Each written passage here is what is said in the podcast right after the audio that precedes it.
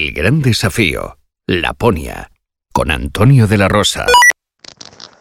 Bueno, ayer fue uno de los mejores días, yo creo que el mejor día de los que he estado aquí. Eh, hizo muy bueno, tuve el sol de frente prácticamente todo el día. Eh, había viento, pero venía de espalda, venía del norte, con lo cual lo único que notaba era un poco fría la espalda. Y, y además, bueno, pude hacer un montón de kilómetros porque fui muchos de ellos por una autopista de, de motos de nieve que, que, la verdad es que se iba muy deprisa. Eh, lo único, bueno, tuve dos grandes sustos. Uno de ellos, precisamente en una curva que, que me crucé con, con, dos motos de nieve que venían volando y, bueno, no me atropellaron de puro milagro. La verdad es que la, la pista está tan buena que, que la gente viene con las motos a muerte.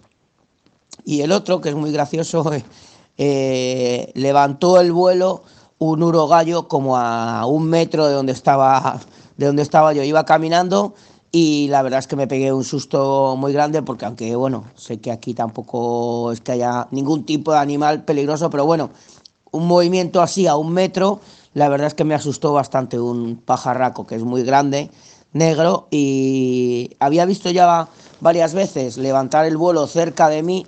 Eh, deben de estar como escondidos en la nieve y si pasas muy cerca levantan el vuelo. Pero es que este estaba a un metro. Entonces, bueno, me llevé un buen susto. Y luego también, bueno, encontré huellas de, de alce por, por, el camino que no había visto, pues no me sonaba, pero, pero encontré unas huellas muy, muy grandes que esas son de alce y no son de reno.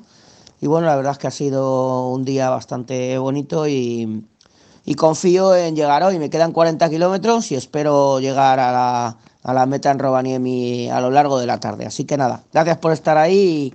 Ya os contaré si llego o no llego, ¿vale? Hasta luego, amigos. Chao, chao. Mañana, otro capítulo más de El Gran Desafío, Laponia, con Antonio de la Rosa.